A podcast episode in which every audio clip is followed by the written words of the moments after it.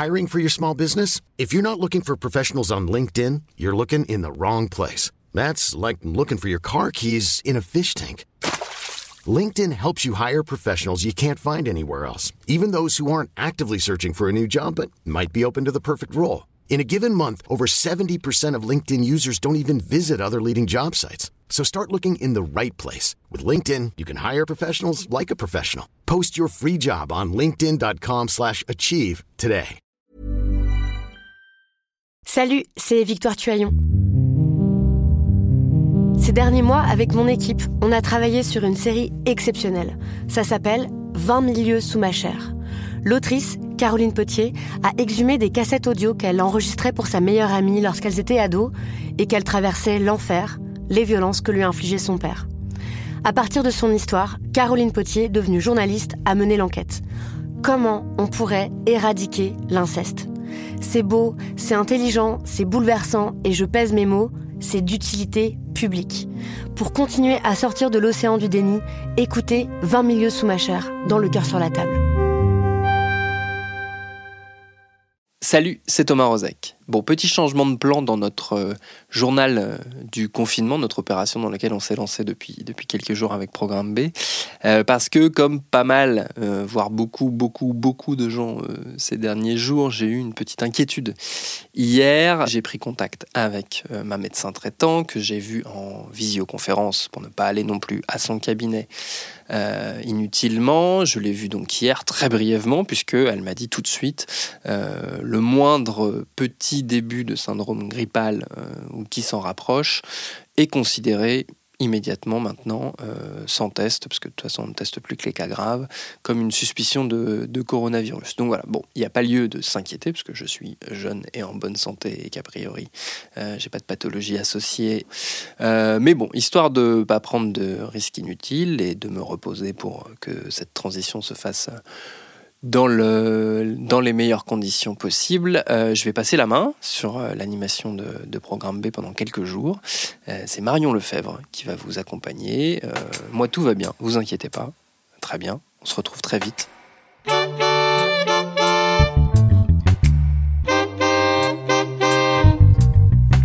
Salut, c'est Marion Lefebvre. En ce troisième jour de confinement, je sais pas vous, mais je passe encore plus de temps que d'habitude sur mes écrans.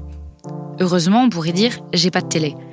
Mais ma vie, et celle de beaucoup de gens maintenant, s'organise vraiment autour des notifications qui s'accumulent sur nos portables et des articles qui circulent à toute vitesse sur le web. Coronavirus. Emmanuel Macron annonce une réduction drastique des déplacements. Francis Coronavirus Lockdown, what you can and cannot. Guerre au coronavirus. Les annonces de Macron et Castaner à la loupe. La situation de ce mardi, plus de 7000 morts dans le coronavirus. Les hôpitaux se préparent à la priorisation de l'accès aux soins en cas de saturation des services. Épidémique coronavirus. Cette question sur les tests de dépistage. Du coup, comment faire le tri dans cette masse d'informations? Qui écouter, quand et surtout à quelle fréquence pour ne pas laisser l'anxiété prendre le dessus? Comment continuer à suivre les derniers conseils sanitaires en slalomant entre les infox et autres mauvais conseils? Parce que s'informer pendant cette pandémie peut donner l'impression d'être une course sans fin, on vous a demandé comment vous faisiez chez vous et on a demandé à ceux et celles qui vont dehors, les journalistes, de raconter comment ils et elles vous font parvenir tout ça. Bienvenue dans Programme B. Et je viens juste de raccrocher avec ma mère. C'est le quatrième appel depuis ce matin, du coup depuis mon réveil à 8h30. Euh, voilà, je pense qu'elle est en train de se faire monter le crâne par beaucoup de choses sur WhatsApp. Enfin, les réseaux un petit peu de Daron sur WhatsApp, c'est un monde à part. Et là, elle m'a dit, tu sais, j'ai discuté avec plein de gens, je vois ce qui se passe, ce que les gens mettent en story sur WhatsApp, etc. Je pense que l'État français nous ment et que ça peut pas être que pour le virus. Donc je pense qu'il se passe quelque chose. Voilà, je te tiens au courant, fais attention à toi, prends tes affaires, ne bouge pas, blablabla. Bla, bla, bla. Enfin bon, du coup, je passe beaucoup de temps au final à essayer de rationaliser les trucs avec euh, ma mère, mais aussi avec mon père qui était très, très, très paniqué dès le départ et qui voyait euh, tout de suite euh, beaucoup de complots et de théories euh, cheloues, quoi. Ah, les fameuses théories du complot. Seul dans son salon, c'est bien plus facile de se laisser aller à croire n'importe quoi. Et c'est pour ça qu'en sortant de chez moi pour aller acheter du pain, première nécessité française s'il en est, je me suis arrêtée chez mon kiosquier. Au même titre que les boulangeries et les supermarchés, les marchands de journaux restent ouverts, essentiels à la vie du pays. Et chez le mien, les clients se font assez rares.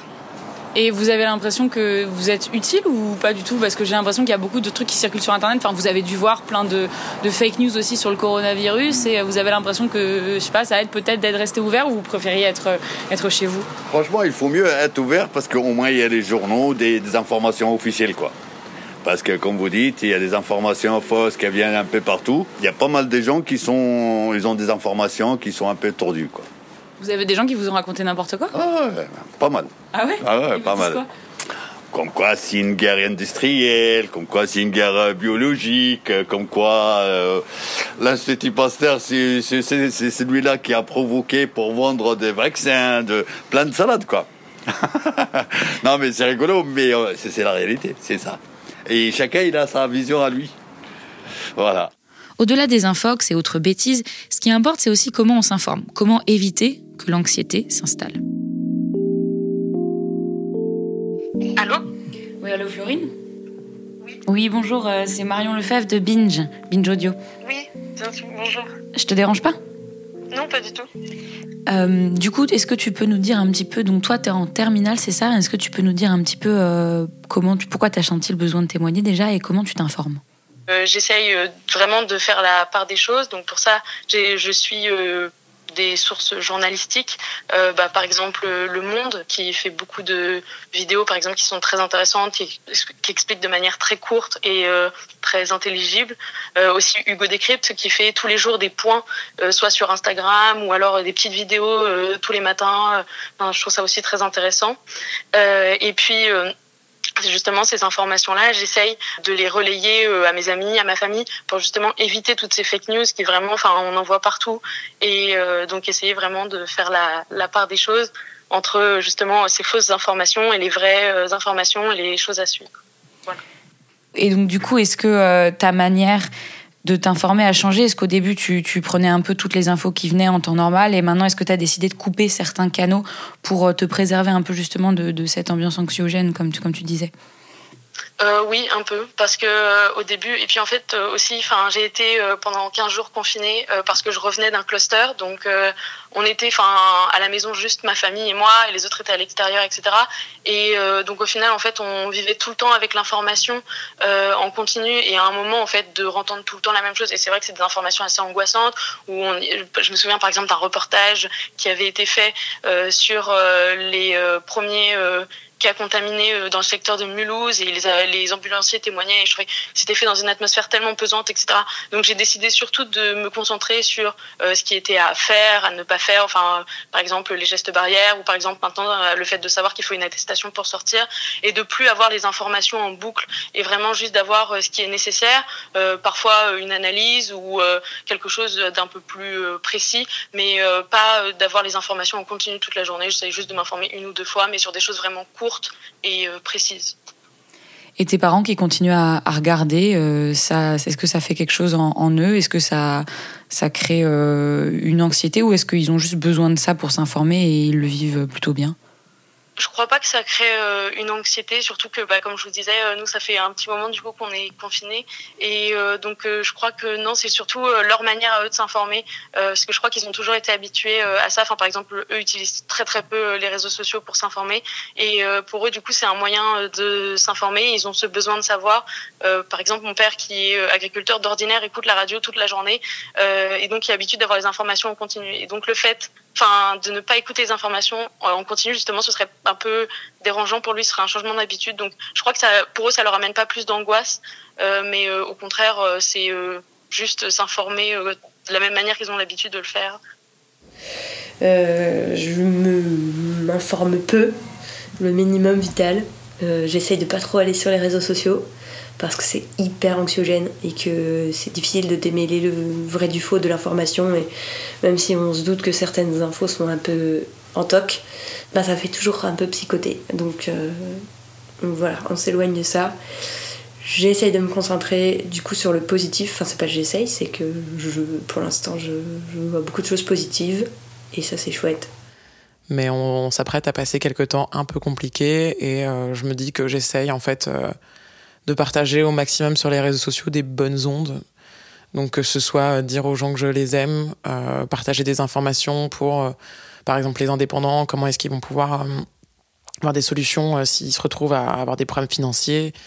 voilà, essayer de partager des informations positives plutôt que des informations négatives, parce que je pense que ça, on a la dose. Toutes ces informations, positives comme négatives, alarmantes ou au contraire joyeuses, vous le savez déjà, mais derrière, ce sont les mains, les voix et les regards des gens comme moi, comme Thomas, comme toutes les consoeurs et les confrères journalistes qui vous les faisons parvenir.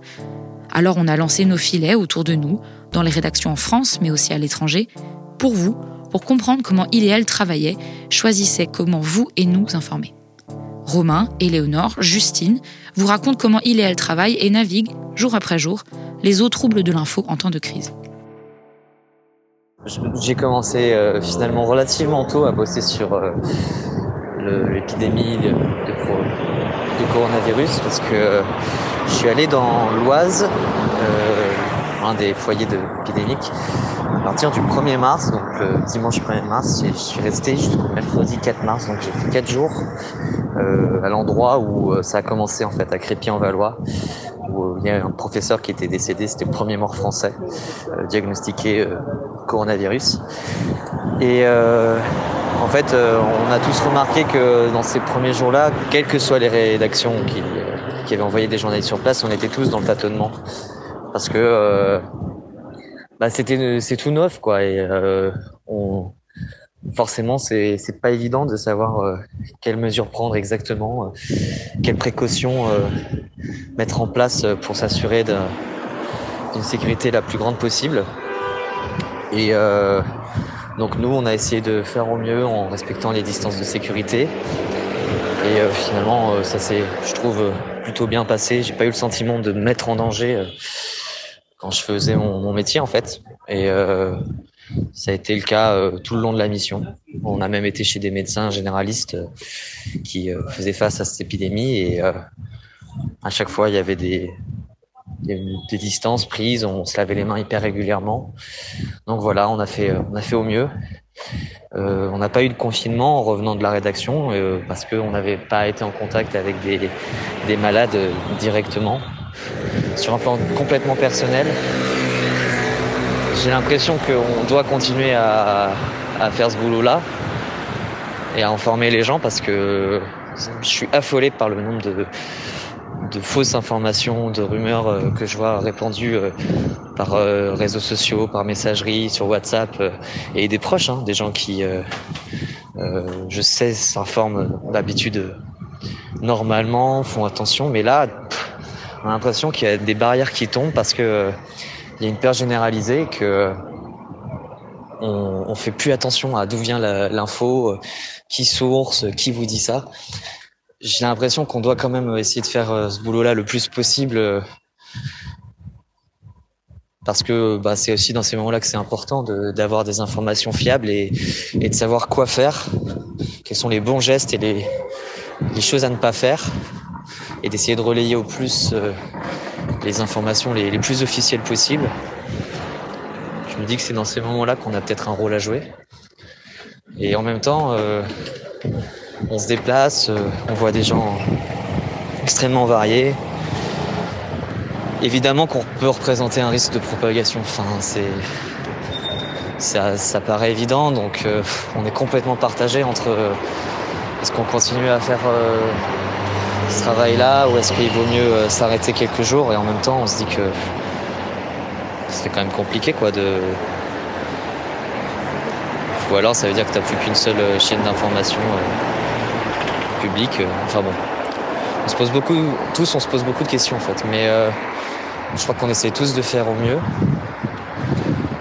Et que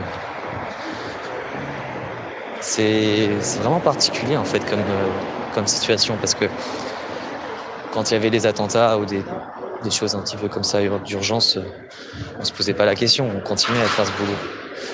Et là, vu que c'est quand même euh, une question de santé publique et de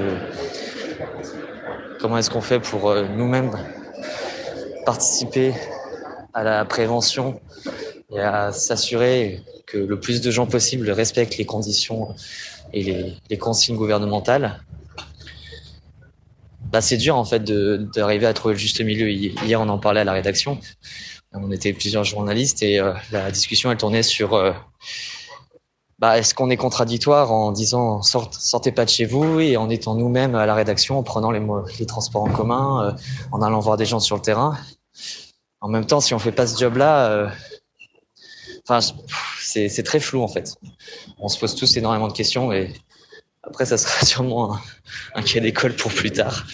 Notre travail a déjà été beaucoup bouleversé ces derniers jours par l'épidémie. Par exemple, notre édition spéciale sur les municipales était très particulière. Il n'y avait pas de soirée électorale, il n'y avait pas de militants dans les QG. Et de toute manière, tous nos journaux ne parlent que du coronavirus et de ses conséquences depuis déjà plusieurs jours et ça va que se renforcer davantage. Donc on s'adapte éditorialement, évidemment, la grille des programmes évolue, mais on s'adapte aussi dans notre quotidien. Chez nous, par exemple, il n'est plus question que tout le monde vienne à la rédaction. Chaque jour, on est envoyé sur le terrain s'il y a des besoins spécifiques. On va à la rédaction si on doit écrire et monter un sujet. Sinon, c'est télétravail au maximum pour tout le monde. Depuis lundi, par exemple, on prend la température tous les employés à l'arrivée dans les bureaux mais on fait un métier qui est forcément particulier parce que notre rôle c'est d'aller là où ça se passe, d'aller sur le terrain. Donc c'est difficile de rester chez soi. Et moi par exemple, je suis jeune, j'ai pas de problème de santé, j'ai pas d'enfant, j'ai pas de raison qui ferait que j'ai besoin de me protéger particulièrement en restant à la maison. Par contre, en me mobilisant moi sur le terrain, bah, je permets à mes collègues plus vulnérables de rester chez eux et puis surtout, notre rôle, c'est d'informer. J'ai passé un, temps considérable à débrancher des fake news qui circulent dans ma famille, auprès de mes amis, même dans des cercles de journalistes qui sont censés être alertés là-dessus.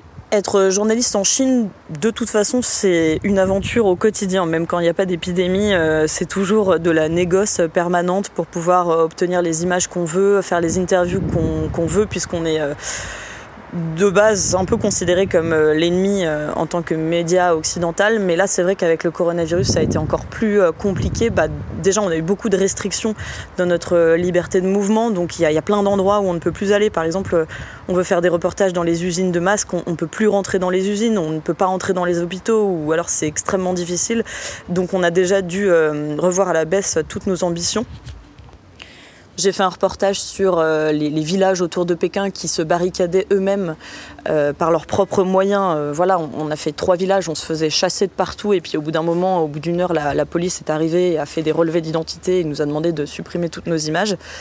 Ce genre d'expérience, c'est assez courant en Chine dès qu'il y a un sujet sensible, que ce soit les Ouïghours, les Tibétains, la politique ou comme là euh, un coronavirus qui, montre d'une certaine manière une, faille de l'État et de la gestion de la santé publique.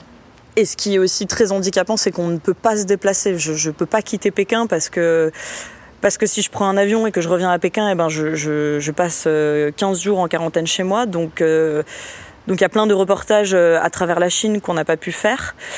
Et enfin, c'est aussi très handicapant quand on veut aller interviewer les gens euh, chez eux. C'est au début c'était un peu possible, maintenant c'est impossible non seulement parce qu'il y a des contrôles à l'entrée des résidences, euh, mais en plus parce que tout simplement les gens ne veulent pas en fait. Les gens ne veulent pas nous laisser rentrer chez eux. Ils pensent que Enfin, ils ont peur qu'on les, qu'on les contamine. Et il y en a beaucoup qui n'osent pas parler, qui, qui n'osent pas critiquer, qui n'osent pas dire euh, qu'ils en ont marre d'être en confinement, qu'ils s'ennuient, qu'ils auraient, hum, qui déplorent le fait que la manière dont la crise a été, euh, a été traitée.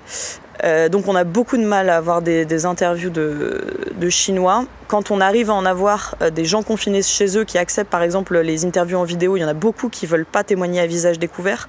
Quand on veut faire des sujets par exemple sur bah, des, Chinois de Wuhan qui ont eu des proches qui sont partis à l'hôpital, enfin vraiment il y a beaucoup de gens qui ne veulent pas nous parler même au tout début de l'épidémie, je me rappelle avoir fait euh, un sujet sur les, pénuries de masques dans les pharmacies. On est entré dans une pharmacie comme ça. Euh, euh, sans prévenir, on a fait une interview rapide de la pharmacienne qui nous disait bah voilà on va être réapprovisionné dans trois jours mais, mais pour l'instant on n'en a plus. Et deux heures après, on était en montage et elle nous a appelé pour se rétracter parce que rien que ça, elle avait trop peur d'apparaître à visage découvert parce que dire qu'il y a une pénurie de masques en Chine, c'est déjà critiquer les pouvoirs publics. Mais tout évolue tellement vite avec son lot de psychoses, de liens entre la santé, le politique, l'international, la recherche. Enfin bref, c'est le, terreau parfait pour les complotistes et c'est vraiment notre rôle de garder la tête froide et de donner des informations factuelles sur ce qui se passe. Des informations que vous pouvez relayer, reprendre, partager, diffuser pour éviter qu'on se noie tous et toutes dans une sorte de gloubi-boulga médiatique indigeste et anxiogène. Certains, certaines le font déjà, comme ces anonymes qui mettent à jour en flux tendu les pages Wikipédia sur la pandémie. Alors, euh, comme promis, je vous envoie un petit son. Euh, parce que la question du rapport à l'information, moi, ça me, parle beaucoup pour une raison assez simple, c'est que je suis wikipédienne. Donc, c'est-à-dire que je contribue à Wikipédia. Donc, l'information, je l'écris, entre autres. Euh, mes sujets de contribution, c'est pas trop l'actualité. Donc, j'ai pas contribué sur Wikipédia sur le Covid. Pas encore, en tout cas. Mais euh, quand j'ai entendu que vous vouliez parler du, traitement de l'information, je me suis dit en fait il faut que je leur envoie un son sur, euh, sur Wikipédia, c'est pas possible. Parce que même si je contribue pas, euh, du coup je consulte les articles sur le corona énormément parce qu'ils sont tout le temps à jour, ils sont vraiment super bien faits. Et voilà, en fait sur Wikipédia déjà, il y a plein d'articles différents qui ont été créés. Il y a l'article sur qu'est-ce que c'est que le Covid, ensuite il y a l'article sur l'épidémie. Euh, ensuite, il y a l'article sur l'épidémie par pays, donc il y a euh, l'épidémie en France, l'épidémie en Italie, en Iran, etc. Il y a un article par pays. Et du coup, c'est assez, assez fou parce que ça veut dire qu'il y a des milliers de gens derrière, en fait, euh, de contributeurs et de contributrices, enfin, qui mettent à jour ces articles. Excusez-moi. Je suis en train de, de, regarder justement les articles en question pendant que je vous parle. Et en fait, je voulais faire un focus sur, sur un des articles pour montrer un peu ce qu'il y a derrière parce que on se rend pas compte souvent. Mais du coup, euh, là, je suis sur l'article Pandémie de maladie à coronavirus Covid-19 de 2020 en France. Et euh, cet article-là, en fait, il a été créé, quand on remonte l'historique, il a été créé le 29 février 2020 à 9h32 par un certain Feuret. Et il a été modifié pour la dernière fois euh, aujourd'hui, 18 mars 2020, à 9h44, donc il y a 3 minutes, puisqu'il est 9h47. Quand on regarde les statistiques au niveau de la contribution, il y a eu 870 euh, modifications dans les 7 derniers jours, 2000, plus de 2000 modifications dans les 30 derniers jours. Il y a plein de statistiques comme ça qu'on peut regarder, et moi ce que je trouve assez extraordinaire, c'est de se dire que du coup, il y a euh, des milliers de personnes, de plus de 2000 personnes, qui, euh, qui bossent en fait, qui font du bénévolat pour maintenir euh, les infos à jour et pour que les gens aussi aient une sorte de repère. Parce que là, on est dans un moment où il y a des infos qui sont bombardées dans tous les sens et Wikipédia, ça reste un bon endroit où lire des infos neutres, qui sont classées dans l'ordre, où il va pas y avoir trop de de dimension euh, émotionnelle. Et on ne le dira jamais trop, mais ce recul est aussi rendu possible par les sources fiables qu'évoquait juste à l'instant Diane. Tout en bas l'article Wikipédia sur la pandémie en France, les auteuristes nous redirigent vers le site du gouvernement, les rapports quotidiens de l'Organisation mondiale de la santé, les arrêtés pour réguler la circulation. Tous les jours, Santé publique France publie sur son site des statistiques actualisées. Certains journaux comme Le Monde, Le Figaro ou Mediapart publient des articles et informations en accès libre. Et pour poser toutes vos questions, vous pouvez appeler le numéro vert ouvert à toute heure du jour et de la nuit, 0800 130 000. Et puis surtout, une fois que vous avez les réponses à toutes vos questions, posez votre téléphone, éteignez votre ordi, ouvrez la fenêtre si vous pouvez, et respirez. Il faut aussi savoir se préserver, se protéger. Moi, j'ai commencé à faire du yoga. Chacun son truc.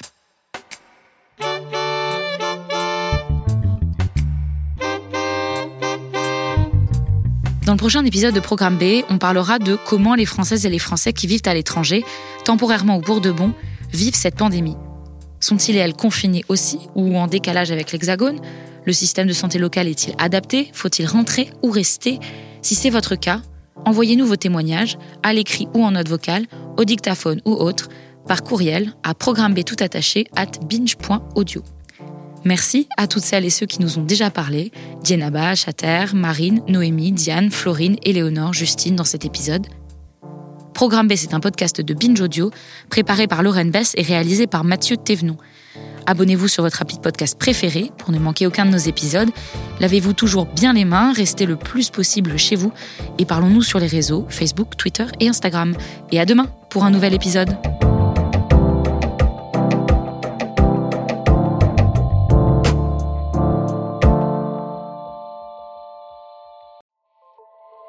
Salut, c'est Sinamir du podcast L'Affaire.